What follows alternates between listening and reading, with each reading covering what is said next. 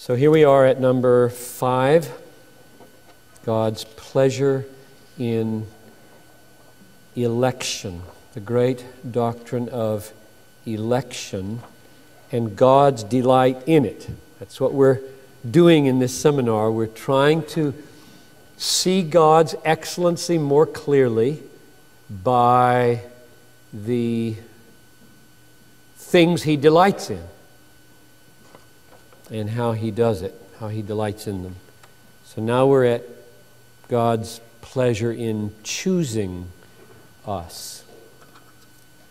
Deuteronomy chapter 10. Behold,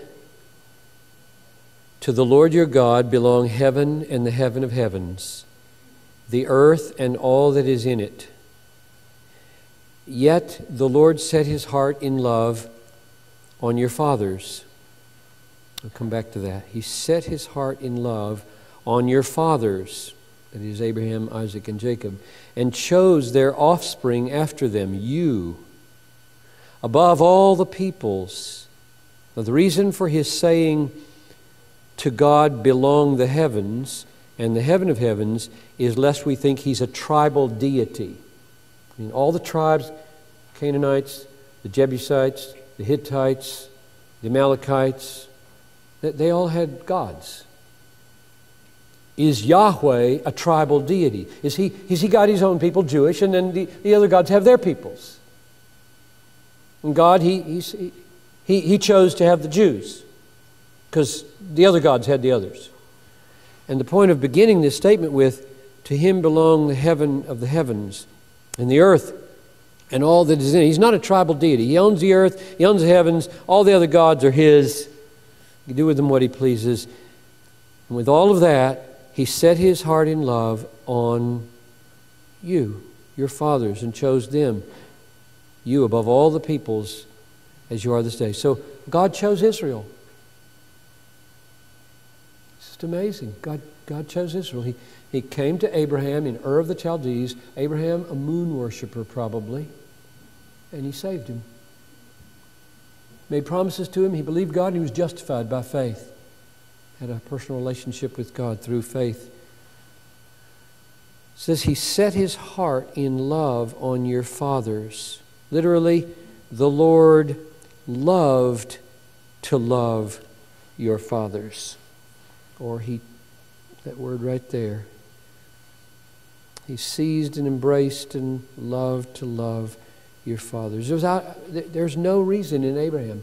He didn't look around and say, oh, I don't like those folks, I don't like those folks, I don't like those folks. I really like the way Abraham lives. So I'll choose Abraham. It wasn't like that at all. It was free. And if you read the story of the Old Testament, won't you, isn't your mind boggled that God sticks with these people? If, if we would ever be encouraged that He could be patient with us, it would be reading the story of Israel. Good night. How quickly they murmur after He's done them another favor. And they murmur again. He does them another favor. And they murmur again. He does them another favor. And, and he just keeps going and going and going. He was acting in the overflow of his joy. He was not constrained by anything outside himself to choose this people. He acted freely. His election was unconditional. Look at these words in Deuteronomy 7. You are a people holy to the Lord your God. The Lord your God has chosen you. That's the election of Israel. So we're starting with Israel in our doctrine of election. We're not starting with us, we're starting with the church, we're starting with Israel. The Lord your God chose you to be a people of his treasured possession out of all the peoples who are on the face of the earth. It was not because you were more in number than any other people that the Lord set his love on you. Now, I, don't I think the reason he said this isn't because, well, maybe there were other virtues. I think this was just one way of saying it wasn't you.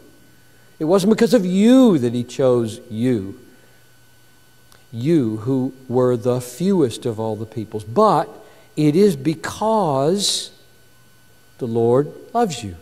He loves you because He loves you. He chose you because He loves you. His love was free, it was unconditional. and is keeping the oath that he swore to your fathers, which was also free. He chose Abraham freely. Abraham didn't earn his being chosen. That the Lord's brought you out with a mighty hand and redeemed you from the house of slavery, from the hand of Pharaoh. God says, stays free in choosing who are his. He's not locked in to the ethnicity of Jewishness once he chooses Israel. Look at this. He stays free. Matthew 3. Do not presume to say to yourselves, this is John the Baptist talking, we have Abraham as our father. So, evidently, he could sense that election of corporate Israel was starting to feel like a right, so that if he comes pronouncing judgment, they say, We have Abraham as our father, meaning we escape. We're the chosen ones. To which John says, Don't say, We have Abraham as our father. For I tell you, God is able to raise up from stones children for Abraham. They, were, they had the mindset, evidently, since we're born into the elect, chosen people, Israel, God must be faithful to his covenant, so we're safe no matter what we do or believe. Because if he throws us away, he's got no people. And his covenant won't come true, and he will be unfaithful to his name, and he can't be unfaithful to his name, and therefore we're safe. And John says, Excuse me? You're forgetting something. You're right. God is faithful. He keeps his covenant. He honors his name. And if he needs to, he'll do it with rocks and throw you away. And guess what? We're the rocks. And the sons of the kingdom have been hardened. But that's another seminar. Matthew 8. People will come from east and west and sit at table with Abraham, Isaac, and Jacob, and the sons of the kingdom will be cast out. It's scary. I stand at my window and I pray for the Jewish people. Oh, how we should pray for the Jewish people. If you have Jewish friends, love them. Because they are temporarily under the judicial hardening of God, according to Romans 11. But they will not always be. When the fullness of the Gentiles comes in, then all Israel will be saved. The hardening and the blindness will be lifted, and who knows when that may prove to be.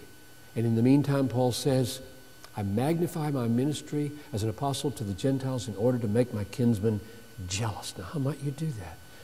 By enjoying the inheritance of Abraham. You inherit everything the Jews were promised. You are a Jew.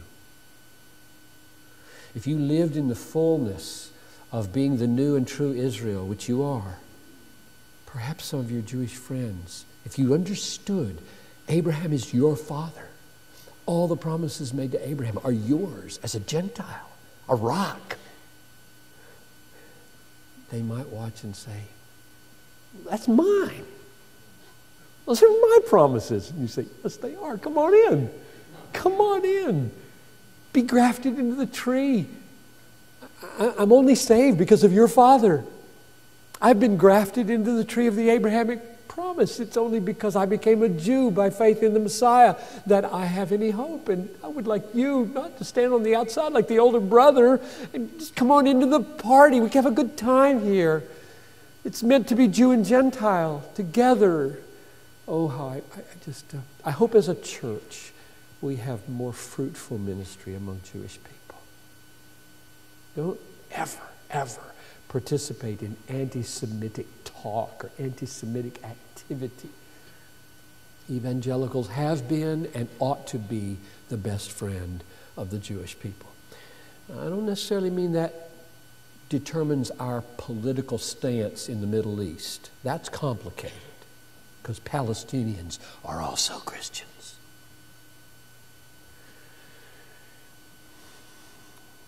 So that's another seminar, also. Getting sidetracked here. So the point is, God remains free in his electing work so that nobody can, for ethnic reasons or any external reasons, say, I'm safe because I'm in the elect people and it doesn't matter what I do or what I believe, I'm secure. And at any point, God can raise up a stone to take your place. Romans 9 shows the freedom of God in electing eternally within the elect covenant people. Right? Watch this. It is not as though the Word of God has failed when the Jews have rejected Jesus. He had just said in verse 3 of chapter 9, I wish that I could be accursed and cut off from Christ for my kinsmen, which means they're accursed and cut off from Christ. So now you have the elect people hell bound. Just terrifying to Paul. Just, how can this be? He had to wrestle with this. Jewish people, Pharisees, are rejecting the Messiah. In fact, something I'll, I'll just allude to in the sermon tonight. As Moses lifted up the serpent in the wilderness, so must the Son of Man be lifted up so that everyone who believes on him would have eternal life. I'll ask the question, just I'd love to preach a whole sermon on it, but let's pass over it quickly. Who lifted up the Son of Man? Moses lifted up the serpent. As Moses lifted up the serpent, so must the Son of Man, passive voice, be lifted up. Who, who was the Moses? So, how would you answer a question like that? It's not, you're not told in the context. Here's what you do if you have a computer, you click on uh, the passive word, hupa, whatever, hups, uh, lift up, be lifted up. I can't remember the word. You click on it and you find all the uses in John. There aren't many. And all of them refer to the lifting up of the Son of Man.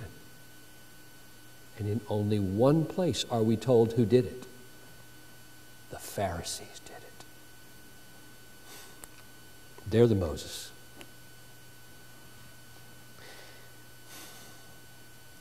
With when Paul Paul was one of those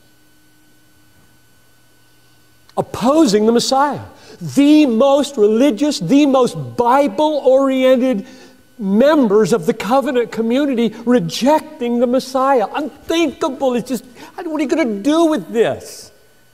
The Word of God has fallen. The promise made to the patriarchs is over.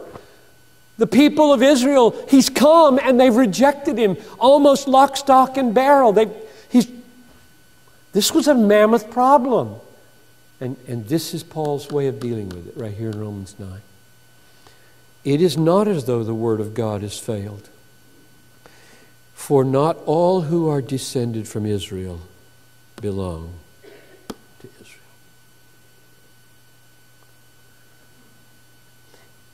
Election takes a people, the Jews, and then inside that people, there's an elect among the elect. It is not as though the word of God has failed.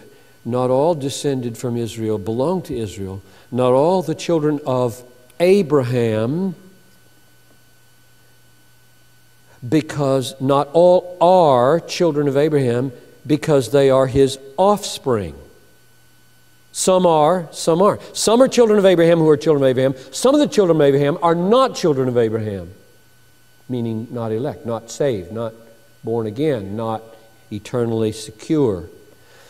But through Isaac, implicit, not Ishmael, your offspring will be named. What he's getting at is that there's a narrowing here. There's a narrowing going on. Within every generation, there is the ethnic, corporate entity of the elect people, the covenant people, and then within that, there is the elect, who are truly God's. This means that it is not the children of the flesh, natural birth, who are the children of God, but the children of promise are counted as offspring, which opens the possibility that Gentiles might be in there. He's not talking about that yet, but he, he did back in chapter 2. It's not those who have the circumcision of the flesh who have the true circumcision. You are the true circumcision, and he's talking to Gentiles. So here we are, and by virtue of having the faith of Abraham, we are the children of Abraham. And so, implicit there in that counting is that Gentiles can be included here in this offspring of Abraham. For this is what the promise said. About this time next year, Sarah will have a son. And not only so, but also when Rebekah, she is um, Isaac's wife, conceived children by one man, our forefather Isaac, though they were not yet born and had done nothing good or bad, in order that the purpose of God, according to election, God's purpose of election, might continue not because of works, but because of him who calls, she was told, the older will serve the younger. As it is written, Jacob I loved, Esau I hated. Now, there is the clearest statement, I think, in the Bible about unconditional election. Though Jacob and Esau had not yet been born, had not done anything good or bad, God chose the one over the other. The older shall serve the younger. Why did he do it that way? Why did he choose before they had done anything to earn it or to become worthy of it? So that it would not be because of works, but, and it, it doesn't say but because of faith. That's usually the opposite of works works and faith. Not works, but faith. But because of him just tracing it straight back to God, not of works, but of Him who calls. Sovereign call of God. She was told, the elder shall serve the younger. Now, just a little autobiography here. When I was teaching at Bethel, and we would get to the sovereignty of God, and we get there in every class, even when I didn't want to, it would always come up. Every single class I taught, students would see implications for the sovereignty of God in election, and they would push on me. And when all my arguments were done, I would end here in Romans 9, not just here, but the rest of the chapter. And, and some of these folks who, had given a lot of thought to these and were getting other messages in other classes besides the one I had, um, would say, uh, that's just corporate election. That has nothing to do with eternal election. That's just dealing with peoples. It doesn't have anything to do with individuals. So it's not eternal and it's not individual. It's corporate and it's temporary and historical. And so you can't use Romans 9 to defend any of that talk about individual, unconditional election. So um, I spent an entire sabbatical I asked, I asked them, look, I, have got to work this through. I, I, I have to settle from my mind the meaning of Romans 9. Romans 9 is just massive in its implications, depending on how you go. So they gave me a sabbatical after my sixth year at Bethel, and I took from January through August and did nothing but study Romans 9 1 to 23 and wrote a book about it called The Justification of God and settled it in my mind. This does indeed relate to the eternal and individual destinies of people. And I'll just give you one argument why this reference here to Jacob and Esau, even though Jacob and Esau are heads of peoples, Jacob, Jews, Esau, the Edomites, why, and that's a quote from Malachi, why the point is about individuals for this reason. In chapter 9, verse 3, the problem that is setting up the whole chapter is that Paul is experiencing grief every day about his kinsmen according to the flesh. And I could wish that I were accursed and cut off from Christ on their behalf because they have the promises and the kingdom and the oracles. So the problem is, my Jewish kinsmen are accursed and cut off from Christ. So he's setting up the problem as a problem for individuals. Within corporate Israel, elect corporate people, Israel, some are lost. I'm a Jew and I'm not lost. The 12 apostles were all Jews and they're not lost. Jesus was a Jew and he's not lost. Not all Israel is lost, but most of them are lost because they're rejecting the Messiah. The issue of Romans 9, set up in verse 3, is some, not all, of the people are lost. How do you account for that? That's what the point of the chapter is dealing with. And so when, when, these, when this narrowing down of the elect people is being described here from Jacob to uh,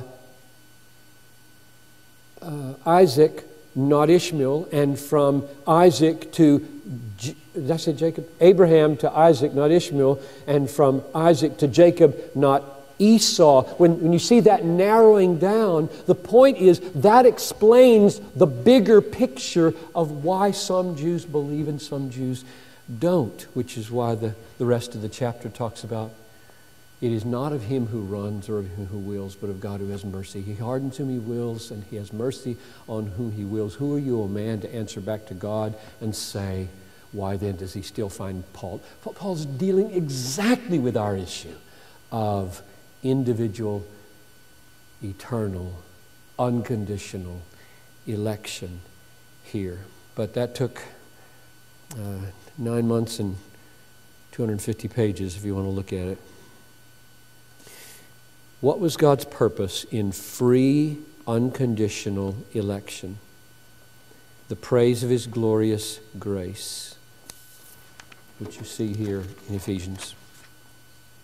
Blessed be the God and Father of our Lord Jesus Christ, who has blessed us in Christ with every spiritual blessing in the heavenly places, even as He chose us in Him before the foundation of the world, that we should be holy and blameless. So He chose us in Christ before the foundation of the world.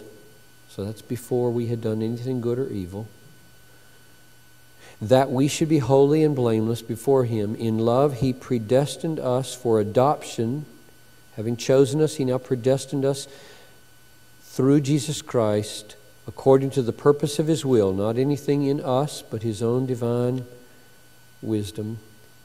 And here's why to the praise of His glorious grace. That's one of the most important phrases in the Bible, right there. Some of you guys are studying Ephesians and verse 6, verse 12, verse 14. I remember seeing that for the first time about 1977 and being blown away by the, the, the one sentence that begins the book of Ephesians, about 14 verses long. And the main point of that sentence is verse 6 repeated in verse 12, repeated in verse 14. We are chosen and predestined to the praise of His glorious grace. You will not praise Him as you ought until you feel the wonder that He chose you for absolutely nothing in you. Nothing. It's very hard to get your mind around because we're wired to merit things. To get something freely, it's just incomprehensible. To know that we're loved with a, a love that begins in eternity and He chose to set His favor upon us. The wild beast will honor me, the jackals and the ostriches, for I give water in the wilderness, rivers in the desert, to give drink to my chosen people the people whom I formed for myself, that they might declare my praise. my chosen people, the people whom I formed for myself, that they might declare my praise. And it's a praise in particular for his grace. Grace is the apex of his glory in, in election. What election does is make grace shine most gloriously and make us humble. So look at how Paul spells that out. Consider your calling, brothers. Not many of you were wise according to worldly standards. Not many were powerful. Not many were noble birth. But God chose, this is election, God chose what is foolish in the world to shame the wise. God chose what is weak in the world to shame the strong. God chose what is low and despised in the world, even things that are not, to bring to nothing things that are, so that no human being might boast in the presence of God. As long as there is some conditionality to your election, that God waits to watch you do something, whether it's believe or love, and then He chooses you because of what you did, having foreseen it, there will be an undermining of this purpose. Now, Arminians, if they heard me say this right now, they would totally disagree with that. They would say, we, we don't boast that we grabbed onto the life's jacket that was thrown to us. We don't. No, no, no person would, would boast that if they're drowning and they admit they're drowning and they're humbly brokenhearted, they're crying for help, and God throws them a life preserver and says, I'm going to watch to see who grabs it, and then I'll save that person. And we grab it. We don't boast in our grabbing it. And I say, I am deeply thankful that you don't boast in your grabbing it. I'm very thankful. But this text says they grabbed it because God helped them grab it. God enabled them to grab it, and God put their arm around it. Because even though they may be gasping with gratitude on the uh, Coast Guard boat, a year later, as they thought about all the people who were going down and all of them thrown life preservers, and many of them didn't grab. Why didn't they? And I did. And either you're going to chalk it up to you or God. I was strong enough. I was smart enough. I was I did and they didn't. In heaven, when God asks you why you're there someday, You'll say, because Christ died for me. But how did you relate to that? I believed in him. I, I put my trust in him. I, I, I, despaired of myself and I, I trusted in your son and nothing in me. You did. Why did you do that and your, your brother didn't? Now, right at that point, I just want you to give the right answer. You're going to say, Grace. You're not going to say, because my brother was stupid, or because my brother wasn't as smart as I was, or because my, uh, I was more spiritually sensitive, or none of those answers are going to give glory to God. You're going to say, Thank you. By grace are you saved through faith, and that not of yourselves. It is the gift of God. It is the gift of God, not of works, lest anyone should boast and even your faith was the gift of God. Because of Him, you are in Christ Jesus. That'd be a good way to put the answer. I'm in Christ today because you have put me in, who became to us wisdom from God, righteousness, sanctification, redemption, so that, as it is written, let the one who boasts boast in the Lord. So you have a negative, this is negative, so that no human being might boast, and this is positive, so that we boast only in the Lord. That's the goal of election.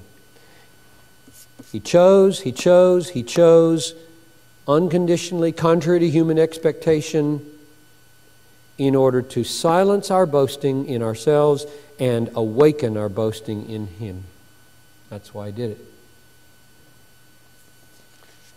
Which means, they would just step back and give the big answer here in view of the way we're asking the question. What does God delight in when He delights in electing unconditionally? Answer He delights in being boasted in. He does mean for us to enjoy His grace fully, give all the glory to His grace fully, not take part of the credit for ourselves. So His delight in unconditional election is a delight consistent with everything else we've seen, namely God's delight in being God. The implications of that are five, I think I have written down here. It brings all praise to his grace and humbles man. It bestows on all who will have it the unspeakable blessing of God's covenant love, covenant love. He loved us and gave himself for us like a husband obtaining a, a wife. You, you need to know yourself loved with a kind of love that is not ultimately dependent on you but on God. God chose you freely to be his part of his bride. And he's making her beautiful, according to Ephesians 5. It assures us of success in evangelism and success of the gospel in missions. A lot of people say if God elects unconditionally, then there's no point in evangelism. Well, that's ridiculous like saying, since God, if God ordains that this nail be in the board, there's no reason to hit it with a hammer. Here is the text that shows how successful evangelism will be because of election. Just as the Father knows me and I know the Father, and I lay down my life for the sheep, I have other sheep that are not of this fold. Now, notice what Jesus is saying. I have other sheep. That means unbelievers who are not yet saved out there somewhere. I have other sheep that are not of this, they're, they're the elect, not of this fold. I must bring them. They will listen to my voice. So there will be one flock. I must bring them. They will listen to my voice. So he sends Paul to Corinth. Paul starts to have fear. Jesus comes to him in a dream in Acts 18:9. The Lord said to Paul one night in a vision, "Don't be afraid.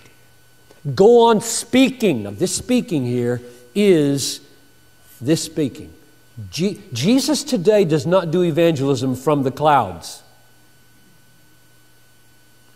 Jesus speaks today he saves sinners today. He awakens the dead today. And He does it when we, in His name, in the power of His Spirit, speak His word. Faith comes by hearing, and hearing by the word of Christ coming through your mouth. Not megaphone from heaven. Nobody gets saved with megaphones from heaven. How shall they believe in him whom they've not heard? And how shall they hear a preacher. And how shall they preach unless they be sent? How beautiful upon the mountains are the feet of those who bring good news. Be missionaries here and around the world. Because this is what's going to happen. The Lord said to Paul one night in a vision Do not be afraid. Go on speaking. Do not be silent, for I am with you. No one will attack you, for I have many people in this city. I have many in this city who are my people. That's these sheep. I have other sheep that are not of this fold. Some of them are in Corinth. I have many people in this city. They're not yet saved. They're mine. They're elect. You go speak, and I will awaken them. I will use your voice as a means. So, election, I was listening to John Alexander at Urbana 66 talk about predestination and missions, and he said, When I first went to Pakistan, I'm not sure it was Pakistan, wherever he went, when I first went into missions, I thought if I believed in predestination, I wouldn't become a missionary. God's going to get them saved any way He wants if they're already predestined to eternal life. And then after 20 years, he said, Now I say, having been there, if I didn't believe in predestination, I'd never be a missionary. Because I'm powerless.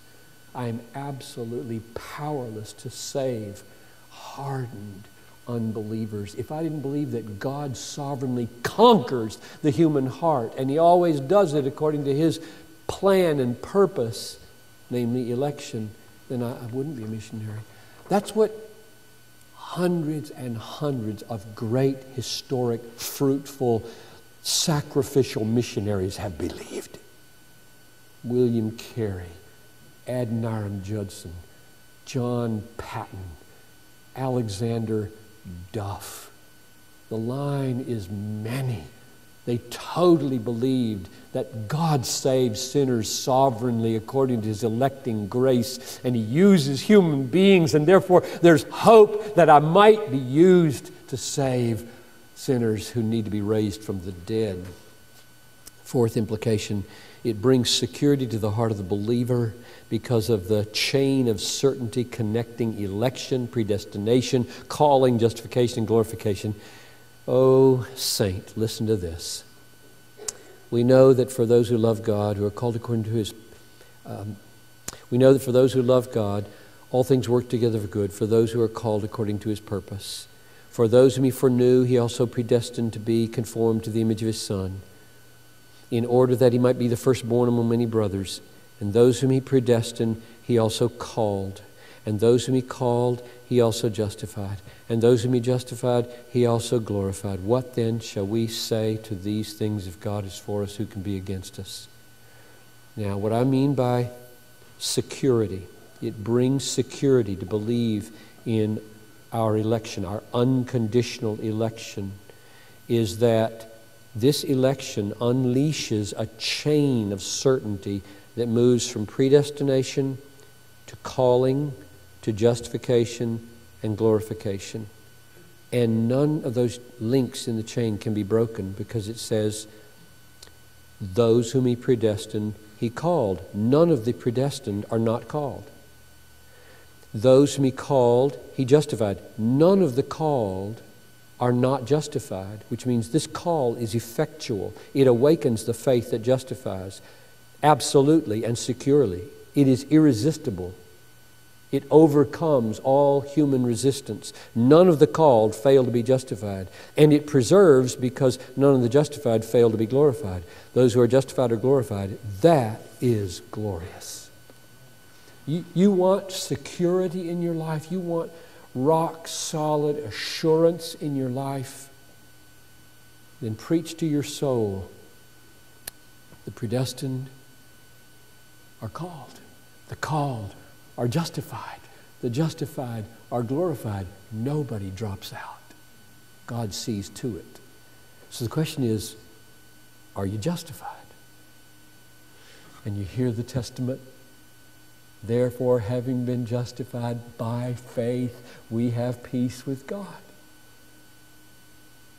We hold that a man is not justified by works, but by faith then everything boils down will you believe?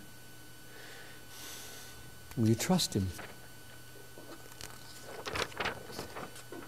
Comments there on the foreknowledge of God.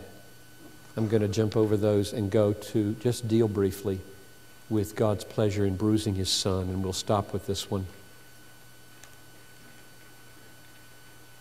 God's pleasure in bruising His Son.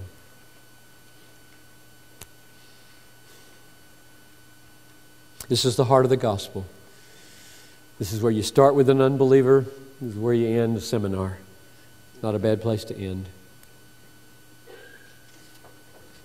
But it's a hard thing to think of the Father delighting in the crucifixion of Jesus. Is that right? Should we think that way? Isaiah 53:10 Yet it was the will of the Lord to crush him. He has put him to grief. It was the will of the Lord. Literally, this word chafetz, it pleased. That word, it pleased, usually rejoice or delight. It pleased the Lord to bruise him, to crush him. Ephesians 5 2. Walk in love as Christ loved us and gave himself up for us, a fragrant offering and sacrifice to God. Really.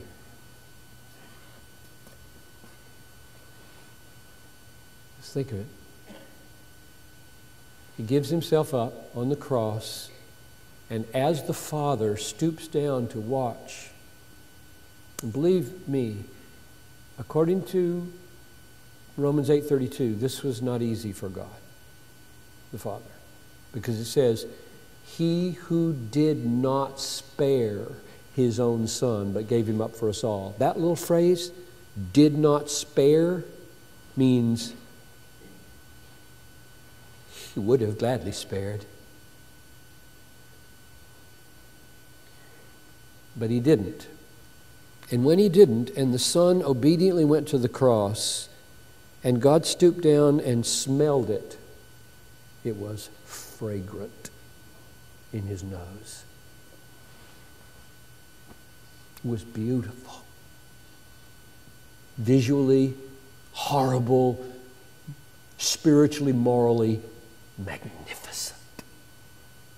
You could make a long list of the things about the death of Jesus that the Father loved his meekness, his love, his sacrifice, his patience, his yieldedness to the Father. The list would be quite long. You don't have to say God is sadistic to make sense out of this. In the complexity of the mind of God the Father, it is possible to weep and rejoice at the same time to grieve over the pain and the exquisite suffering of his son's body and soul, and yet to say, What a son! What a son! What an obedience! What a faithfulness! What a patience! My boy! Yeah, it's, you, have to say both. God's wrath is being poured out on his son. And as he beholds the son's patient endurance of his own wrath, he loves what he sees. He never stopped loving his son. He never stopped delighting in his son. How can that be? What's behind it? God has chosen sinners for his own loved possession, but sin is dishonoring to God. Therefore, it looks like God is discounting his glory, which contradicts his highest value and would be unrighteous. Therefore, if sinners are to be elect and saved, God's glory must be upheld and his righteousness must be vindicated. So, finally, we'll stop with this. just give you work our way through this and we'll be, we'll be done. This is the most important paragraph in the Bible, perhaps because it explains why God put Christ, his Son, his beloved Son, in whom he delights infinitely, why he put him to shame, why he put him to such horrible, horrible rejection and, and pain. What's going on there? All have sinned, it's us, and fall short of the glory of God. So the glory of God is the issue in our sin. What do we do? We behold the glory of God in the world, we behold it in the Word, and we, we choose food, and we choose television, we choose money, and we choose power, and we choose fame, and we choose all kinds of things besides God. And we dishonor Him. We make Him look like He's not worth the time of day. But we are justified by His grace as a gift Couldn't be any other way. Through the redemption that is in Christ Jesus. Now, what did God do in putting him forward to redeem, to buy us back from our horrible bondage and slavery and being under his wrath? Whom God put forward, so God did this, God put him forward as a propitiation. That means a means of appeasing and removing God's wrath by his own blood, so in his death, to be received by faith. And then he starts this. This was to show God's righteousness. Oh. So, what's at stake in God putting Christ forward and being pleased to bruise him in saving sinners is that if he didn't do it this way, it would look like his righteousness is called into question. Now, you remember a couple of sessions ago, I said defining the righteousness as God's relentless upholding of his glory was going to be important. This is where it's important. God is righteous only to the degree that he continues to vindicate and uphold and display his glory. Sin in you and me has trampled the glory of God, made it look like it's not worth the time of day. That's what we do all day long. We belittle the glory of God because we're not ravished by it, we're ravished by other things. God saves us, justifies us, declares us to be absolutely perfect and righteous in spite of that. So it looks like he's saying, my, my glory doesn't matter very much. I'm going to save people who trample it all day long. In order not to say that, in order to be righteous, he puts Jesus in our place and displays by his wrath on Jesus how much he hates God belittling sin. That's what this says. This was to show God's righteousness, because in his divine forbearance he had passed over former sins. It was to show his righteousness at the present time, so that he might be just, righteous, and the one who justifies, the one who simply has faith in Jesus. He passed over sins. He's, he's passing over your sins right now. He's treating you 10,000 times better at this very moment than you deserve and therefore it looks as though he doesn't consider your sin very important. He doesn't consider the glory that you have belittled very valuable. And the solution to that problem of justice and righteousness is Christ crucified. When Christ came into the world, he came into the world to magnify the glory of the Father, and he took on himself all the indignation of God against our God belittling sin said, It matters this much.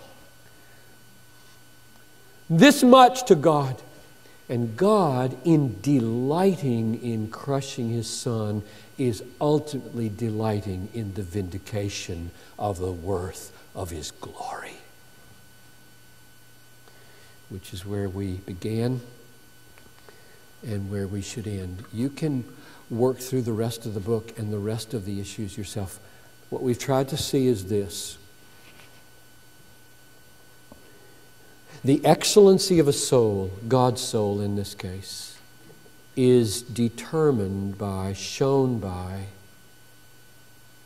the object of its love, the object of its delight, passion, satisfaction. And we've worked our way through God's delight in His Son and God's delight in His display of His glory, God's delight in doing all that He does in history, God's delight in creation, God's delight in election, and now God's delight in the crucifixion of His Son. And in every case, what we've seen, and we would if we kept on going, is that ultimately what God is delighting in, in all those things, is the way they display the glory of God. So God creates the world to move out from the intra Trinitarian enjoyment of Himself and create beings who, if they will have it, may enter into the joy of their Master and participate in glorifying Him by enjoying Him forever. So, yeah, He is the most excellent of all beings. And we've seen it in what He delights in, namely Himself, in everything He does and everything He has made. We pray. Father, though we have only skimmed the surface of your word, we are thankful. Oh, how thankful we are that you have given us yourself through Christ. You didn't come and just say, I'm admirable, look at me. If you like it, you like it. If you don't, you don't. You came and died for us. You pointed our attention towards the cross. You sent the Holy Spirit to open our eyes that we might see your infinite worth. We exist to enjoy you, to glorify you. And we want so much now to do this. So come. Open our eyes to see your supreme excellency. And may we join you in enjoying your glory. Pray this in Jesus' name. Amen.